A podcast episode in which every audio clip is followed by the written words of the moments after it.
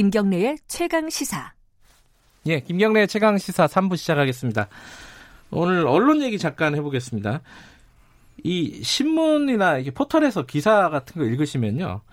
이게 광고인지 기사인지 헷갈리시는 헷갈리는 그런 기사들이 꽤 많습니다. 어, 형식은 그냥 어머니 기사죠. 그 기자가 아무개 기자라고 맨 마지막에 밝히고 쓰는 기사이긴 한데 내용을 보면 이게 취재를 해서 쓴 게 아니라 분명히 이거는 광고인데 라고 느끼는 그런 기사들이 널려 있죠, 사실. 신문 지면을 쭉 훑어보면은. 저 오늘 아침에 한번 봤는데 굉장히 많더라고요. 어, 이런 기사형 광고점 문제점을 보도한 기사가 있어가지고, 이것도 기사네요. 어, 뉴스타파 김강민 기자 스튜디오에 모시고 관련 얘기 좀 나눠보겠습니다. 안녕하세요. 안녕하세요. 반갑습니다. 예. 그, 이것도 헷갈려요. 이게 기사형 광고인지 광고형 기사인지 정확하게는 예, 예. 뭡니까? 이게 정확하게 구분하는 게 굉장히 어렵습니다. 예. 그러니까 기사형 광고라는 표현이랑 네. 광고성 기사라는 표현이 이제 흔히 말하는 협찬 기사라는 표현을 이제 같이 쓰는데 네.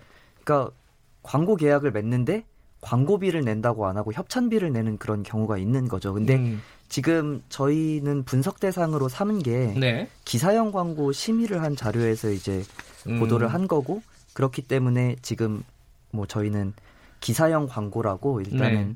통칭을 해서 예 보도를 했습니다. 이 기사형 광고라 그러면은 사람들이 제일 궁금해하는 게 얼마나 받고 언론사가 어 뭐 땡땡 일보 땡땡 신문이 어 기업으로부터 얼마나 돈을 받고 기사를 써주는 것인가 이게 궁금하지 않습니까? 음. 뭐 대충 나온 게 어떤 얘기들이 있죠? 예, 일단은 이런 단가가 정확하게 수면 위로 드러나는 경우가 잘 없는데 네. 어, 가끔 이렇게 드러나는 경우가 있습니다. 상황에 네. 따라 금액이 천차만별인데, 네.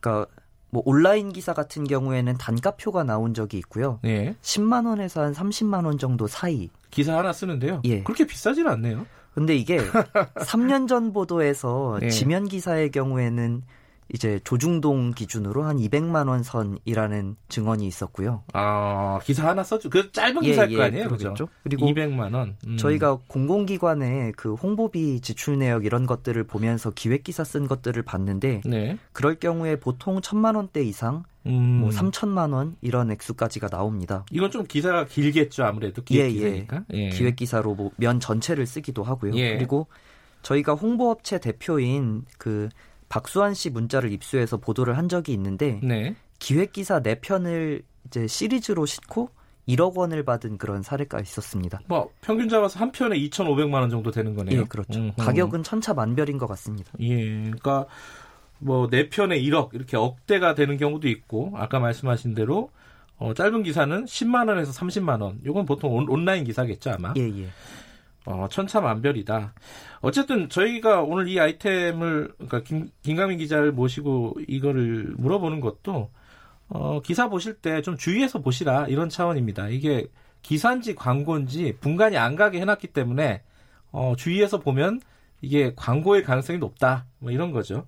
자 일단은 어, 이런 기사형 광고가 얼마나 많은 건지, 뭐, 어디서 기관에서 음. 조사를 한 자료를 가지고 지금 분석을 하신 거잖아요. 예. 어디서 예. 조, 조사를 한 겁니까 이거는? 예, 일단은 뭐 광고 집계가 쉽지 않은 거는 이해를 하실 거고요. 말씀드렸던 대로 기사형 광고랑 광고성 기사가 섞여 있고 이제 구분이 어렵잖아요. 근데 예. 그래서 저희가 어떤 다른 기구에서 심의를 네. 한 자료를 받아왔고 네. 한국 광고자율 심의기구라는 단체에서 공개하는 기사형 광고 심의 결정 자료 이런 음. 자료를 참고했습니다. 그러니까 한국 광고 자율심의기구 기구 이름이 이래요? 예, 맞습니다. 아, 어렵네요. 예.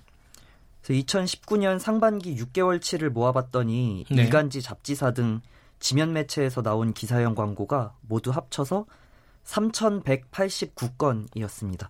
아, 올해 상반기에 3 0 0 0 예, 상반기입니다. 3,000개가 넘었다? 예. 예. 이거 굉장히 많은 숫자네요, 사실. 전체 규모에 비해선 사실 이것도 적은 편인데 왜냐하면 이건 위법성 기사형 광고거든요. 아 위법성 기사형 광고 또 다른 얘기예요?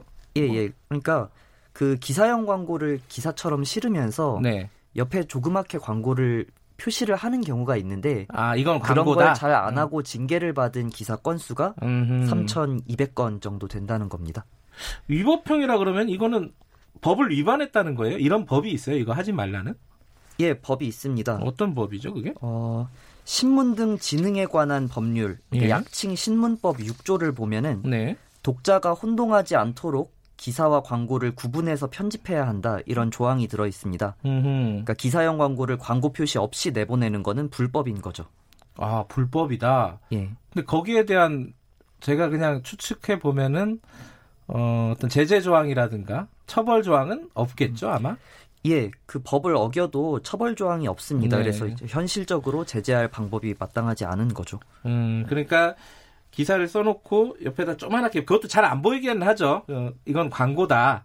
이렇게, 이렇게 써놓으면은 그래도 위법은 아닌데 지금 말씀하신 3천 건 이상은 어, 그런 표시조차 없었다 이런 거네요, 그죠? 예, 또는 뭐 기자 이름을 굉장히 이렇게 정확하게 아, 보통의 바이라인처럼 밝혀서 이제 오인을 유도했다. 뭐 이런 경우들입니다. 김경래 기자가 썼다. 그러면 그건 기사로 보통 사람들이 예, 인식을 예, 예, 하잖아요. 맞습니다. 그렇게까지 쓴다 이거죠. 예.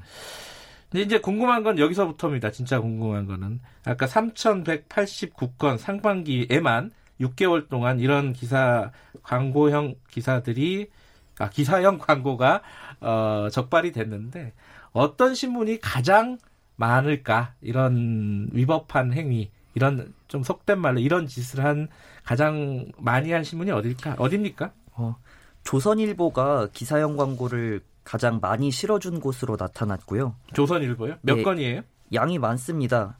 그러니까 전체 이 상반기에 3,200건이었는데 네. 조선일보의 기사형 광고가 551건입니다. 아하. 전체의 17% 정도 됩니다. 조선일보가요. 이 저는 이건 좀 의외였어요. 왜냐면은 경제지가 당연히 1위, 2위, 3위, 4위 정도를 할 거라고 생각을 했는데 조선일보가 사실 좀 압도적인 어 퍼센티지로 예, 1위를 차지했고 예, 사실 예상하신 대로인데 예. 이제 2, 3위가 다 경제 신문들입니다. 아하. 2위는 한국경제 네. 415건, 네. 3위는 매일경제 376건, 네. 뭐 4위 아시아투데이 5위 중앙일보 194건. 아, 중앙일보 여기 들어가는군요. 예, 5위. 예. 6위에 동아일보 160건 이런 음. 순입니다.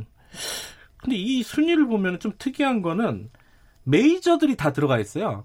조중동, 음, 이른바 조중동이 상위 6위 안에 다 포진해 있고 경제지 중에 가장 메이저가 이제 한국경제, 매일경제 두 군데 아니겠습니까? 예, 예, 맞습니다. 그러니까 사실상 일간지, 경제지, 메이저들이 다 들어가 있다는 거 이거는 좀 뭐랄까 어떻게 해석을 해야 되나 이거는 그 예.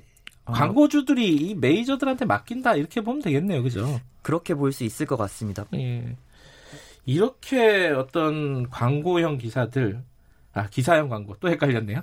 기사형 광고가 많이 실리면은 독자들한테도 안 좋은 영향을 주니까 이거를 하지 말라는 거 아니겠습니까? 어떤 예, 측면이 예. 있을까요? 어, 독자들이 피해를 입은 사례가 있는데, 네. 어, 일단 눈에 띄는 사례는 대법원 확정 판결이 나온 사례가 있습니다. 어떤 거 있죠? 그 상품권 사기 사건인데, 네. 이 상품권 업체가 설립한 지 몇 달 안 된 굉장히 신생 업체였어요. 예. 근데 기사형 광고를 게재하면서 매우 믿을 수 없는 업체로 포장이 된 거죠. 아, 그러니까 광고를 의뢰해가지고 예, 예. 신문사에다가 저 기 상품권을 홍보하는 예, 기사를 예. 실었다는 거네요. 그죠? 네. 예. 기사에 뭐 설립한 지 몇 달 안 됐지만 굉장히 믿을 수 있다 이런 뉘앙스로 이제 기사가 나왔고 네. 이제 이 언론사에 서 주관하는 네. 그 시상식 같은 데도 이제 협찬을 하고 그랬습니다. 음흠. 근데 기사를 본 사람들이 상품권을 사고 네. 이제 대금을 떼인 거죠. 아, 사기를 당했다. 예, 예. 예, 맞습니다. 그래서 피해자들이 기사형 광고를 실어준 언론사에 손해배상을 청구했는데 네. 대법원이 언론사에도 책임이 있다, 손해배상의 책임이 있다 이렇게 판결을 내렸습니다. 아 그래갖고 손해배상을 해준 건가요? 예, 맞습니다. 그 신문사가 어디예요, 거기는? 여기 한경닷컴. 음, 예. 한경닷컴에서 광고성으로 기사를 실어줬는데 예, 예. 그걸 보고 상품을 산 피해자들이 언론사를 상대로 소송을 건 적이 예. 있다. 그런데 대법원에서는 언론사의 책임을 인정을 한 사례가 있다. 예, 예. 이런 거군요. 음. 근데 이제 그거는 사실 법적인 문제고 뭐 피해 보상에 대한 문제인데 그보다 더 큰 문제는 사실 전반적으로 안 그래도 한국 언론 신뢰도가 낮잖아요. 그 신뢰도를 더 갉아먹는 그런 사례들이 아닌가라는 생각도 음, 들어요. 네네. 어느 정도로 신뢰도가 한국 언론이 낮죠? 어, 로이터 저널리즘 연구소 자료를 저희가 찾아봤는데 네. 그 38개국 정도 여러 나라 선진국들 중심으로 이런 네. 나라에서 기사 신뢰도를 설문조사를 합니다. 네. 한국은 기사를 전반적으로 얼마나 신뢰하는지를 묻는 질문에 네. 그렇다고 한 대답이 22%였습니다. 음흠. 이게 조사 대상 이 38개 나라 중에 꼴찌입니다. 네. 근데 이게 올해만 그런 게 아니라 4년 연속으로 최하위권이라고 합니다. 안 그래도 이렇게 최하위권, 꼴찌, 신뢰도를 꼴찌를 기록하는 한국 언론이 이런 뭐랄까요 광고성 기사들을 계속 실으면서 오히려 뭐 신뢰도를 계속 깎아먹고 있다. 뭐 이렇게 볼 수도 있을 것 같아요. 근데 중요한 건 이거 어떻게 해야 되느냐 이거 아니겠습니까? 예. 대책이 네. 있습니까 이게? 어 현재는 네. 좀 대책이 마땅하지 않은 상태입니다. 사실은 지금 상황이 전체적으로 좀 심각해져 가고 있다는 인식이 네. 그 관계자들 사이에서는 있고요. 예. 역사를 좀 살펴보면은 2010년 이전에 그 공공기관인 신문발전위원회에서 원래 기사형 광고를 심의를 했거든요. 네. 그때는 기사랑 광고를 구분 안 할 경우 과태료를 2천만 원까지 구, 부과할 수 있다 이런 처벌 조항도 있었습니다. 아 그때는 처벌 조항이 있었어요? 예, 예 원래 전에는? 있었습니다. 예. 근데 2010년도에 이제 심의를 자율 심의 방식으로 전환을 하면서 이제 저희가 자료를 가져왔던 그 광고 자율 심의 기구에서 심의를 하게 된 거죠. 자율 예. 심의를 하게 된 건데 그때 과체, 과태료 조항이 폐지가 됐습니다. 아 그래요? 근데 이게 폐지가 음. 되면서 좀 뭔가 점점 더 심해지는 그런 추세가 이어지는 거죠. 네. 그래서 일부에서는 자율 규제가 완전히 무너졌기 때문에 과태료뿐만이 아니라 심한 경우에 영업 정지까지 묻는 그런 강한 조치를 취해야 되는 거 아닌가 이런 음. 예, 이런 이야기까지 나오고 있습니다. 2010년도에 처벌 조항이 폐지가 된 이후에 예. 자율 규제를 하겠다. 이게 원래 이제 많이 흔히 하는 얘기잖아요. 언론은 어, 자율 규제를 해야 된다. 그죠? 예, 예. 국가에서 간섭하면 안 된다 이랬는데 실제로 어, 상황은 더 악화됐고 그래서 지금 어, 과태료 같은 것들 다시 되살려야 되, 지 않느냐라는 네네. 얘기들이 나오고 이게 있다.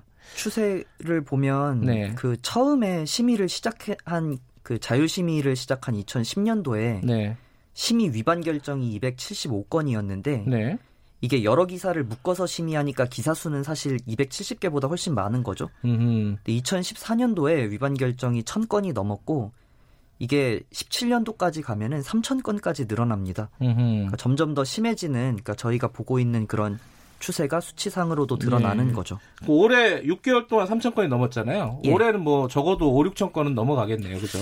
어, 이게 사실은 더 많을 많게 나올 수도 있는데 예. 조금 줄어든 수치로 나올 것 같고요. 근데 심의기구 관구, 관계 자 말은 예. 이게 심의 여력이 없답니다. 아 예. 자율 규제 그러니까 왜냐하면 없다. 심의위원들이 예. 7명이 모여서 이제 회의를 하고 예. 그래서 안건을 올리고 심의를 해야 되는데 그렇게 하기에 지금 나오는 것들이 사실은 양이 너무 많아서 음흠. 심의를 할 여력이 부족하다는 거죠. 음흠. 근데 뭐 언론은 당연히 반대하겠어요. 언론들은 당연히 이렇게 뭐 과태료 매기고 이러면은 그죠. 그래서 네, 예, 아마 맞습니다. 이게 통과가 쉽지는 않을 것 같은데 어 이런 그 어디 기사가 어떤 기사가 이런 광고성 기사로 어 광고용 기사로 기사형 광고로 어, 헷갈립니다. 이 뭐랄까 적발이 됐는지 이런 것들을 알려면 어디를 들어가면 볼 수 있습니까?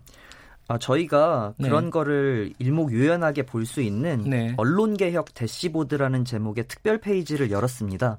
대시보드가 뭐예요? 서랍인가요, 어, 서랍? 아마 뭐 게시판, 계기판 이런 음. 뜻일 겁니다. 네. 그래서 저희가 이런 보도를 한 내용들을 일목요연하게 좀 정리를 해놨고, 네. 그래서 여기 저희 사이트에 들어오시면은 네. 그 어떤 기사들이 그런 예. 징계를 받았는지 뭐 예. 뭐 이런 것들도 다 보실 수가 있습니다. 예. 어, 광고용 기사 어떤 것들인지 궁금하신 분들은 언론개혁 대시보드라고 어, 검색하면 나오겠죠 아무래도 그죠? 예. 예. 어, 뉴스타파 홈페이지에 들어가서 보시면 되겠습니다. 어, 자세한 내용 뭐 나중에 어, 들어오면 한 번 더 모실 기회가 있으면 좋겠네요. 고맙습니다. 예, 감사합니다. 뉴스타파 김상민 기자였습니다. 어, 지금 시각은 8시 45분입니다.